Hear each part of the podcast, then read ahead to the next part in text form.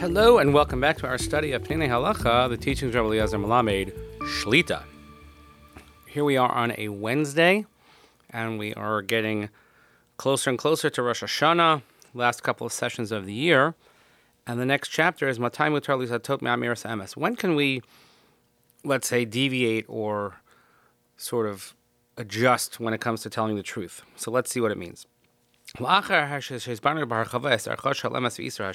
after we have explained in broadly the importance and the value of speaking truth and not speaking falsehood, he, the central question then is, what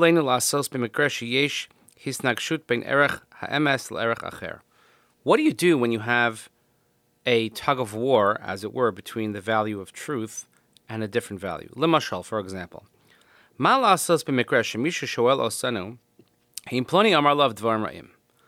What should we do when somebody asks us, listen, did this so and so, did this person say bad things about me? From the value of truth, one should say, yes, of course, this person spoke evil against you.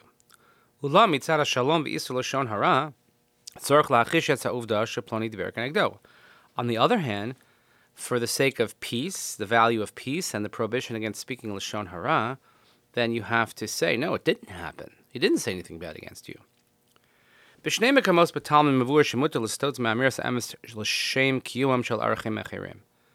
In two places in the Gemara, it's explained that it's sometimes it's okay to deviate from the value of truth and help fulfill a different value. So let's see.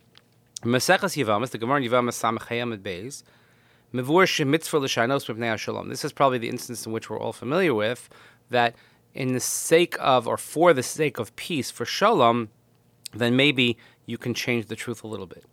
Mesechas Bava Metzia and Gemara Bava Metzia Chav Gimel Amid Beis Shemut L'Satot Me'amir V'Shlosh Dvarim. There are three instances where you can deviate from the truth: B'Mesechta, B'Puria, U'B'Ushpiza. That's the language of the Gemara. So let's see what that means. B'mesechta, or b'masechet, perusha b'inyane halimud. When it comes to learning, when it comes to studying, then maybe we can have a change of the truth. But puria, perusha b'inyane ishas ha'intimim. Puria, it says with intimate issues when it comes to, uh, let's say, husband and wife. And ushpiza perusha beter hamarech, and also when it comes to hosting guests.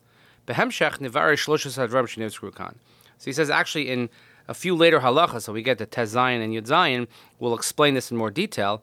But first, we want to deal with generalities. We want to explain in generality the three categories in which a person is allowed to lie, and we will explain three general categories or three general principles. The first.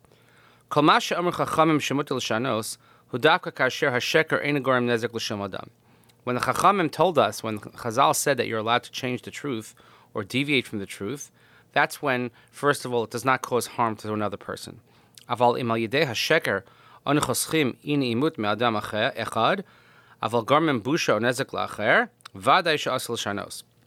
However, in an instance where if you lie, yes, you may save one person, but you're going to cause embarrassment or damage to another, then certainly you cannot change the truth. Esaklal sheni the second principle he explains is from one of the Rishonim, from Rabbi Yitzchak Alfasi, also known as the Rif, V'hu, and this is as such. Sheish mikrim shebehem mitzvah l'shanos. There are times when it's actually a mitzvah to change the truth. V'yesh mikrim shebehem mutter l'shanos, and then there are times when one is allowed to change the truth. V'hevdel, the difference between shnei hamakoros b'talmud. The difference is between the two sources in the Talmud.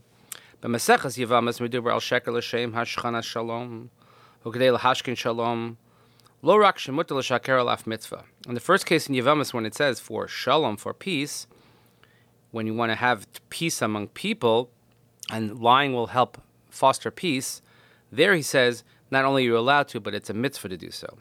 Al However, in the Gemara Bava Metzia, it talks about changing truth because maybe you want to protect modesty. Oh, kadelim no abushar, you want to prevent somebody from being embarrassed.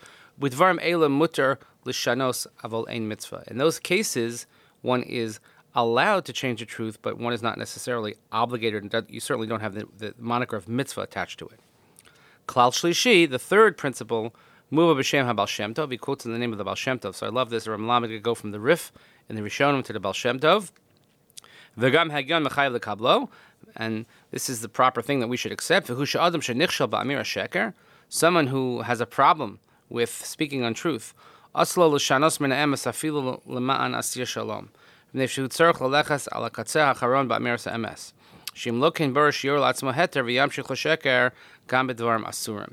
That a person who normally has trouble telling the truth.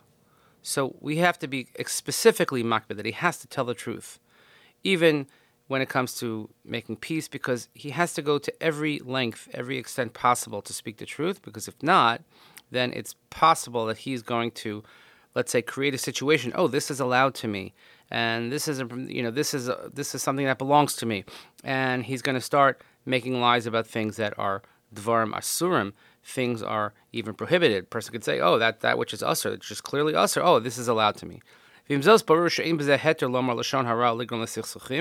And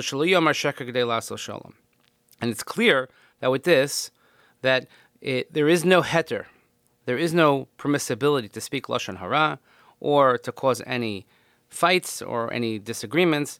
Rather, you shouldn't say any sort of sheker, any falsehood, just to make peace very difficult principles. We'll see these more in de- detail as we go along. Al klal chashuv and another principle he says that maybe we should note here is.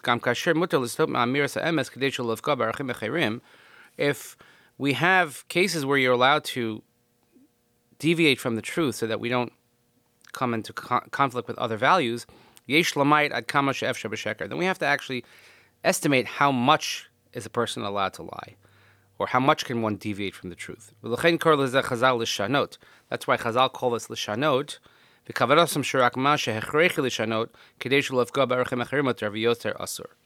The kavana is lishanot is to change. You can only change up to the point where you're not going to conflict with the other values. More than that, however, it's not like, oh, once I'm lying, I can just say whatever I want. No, just whatever it is so that you don't come into conflict with the other values. So we'll see this more as we go along. Not the most simple of halachas, but in any event, we must study them. So thank you so much for joining us.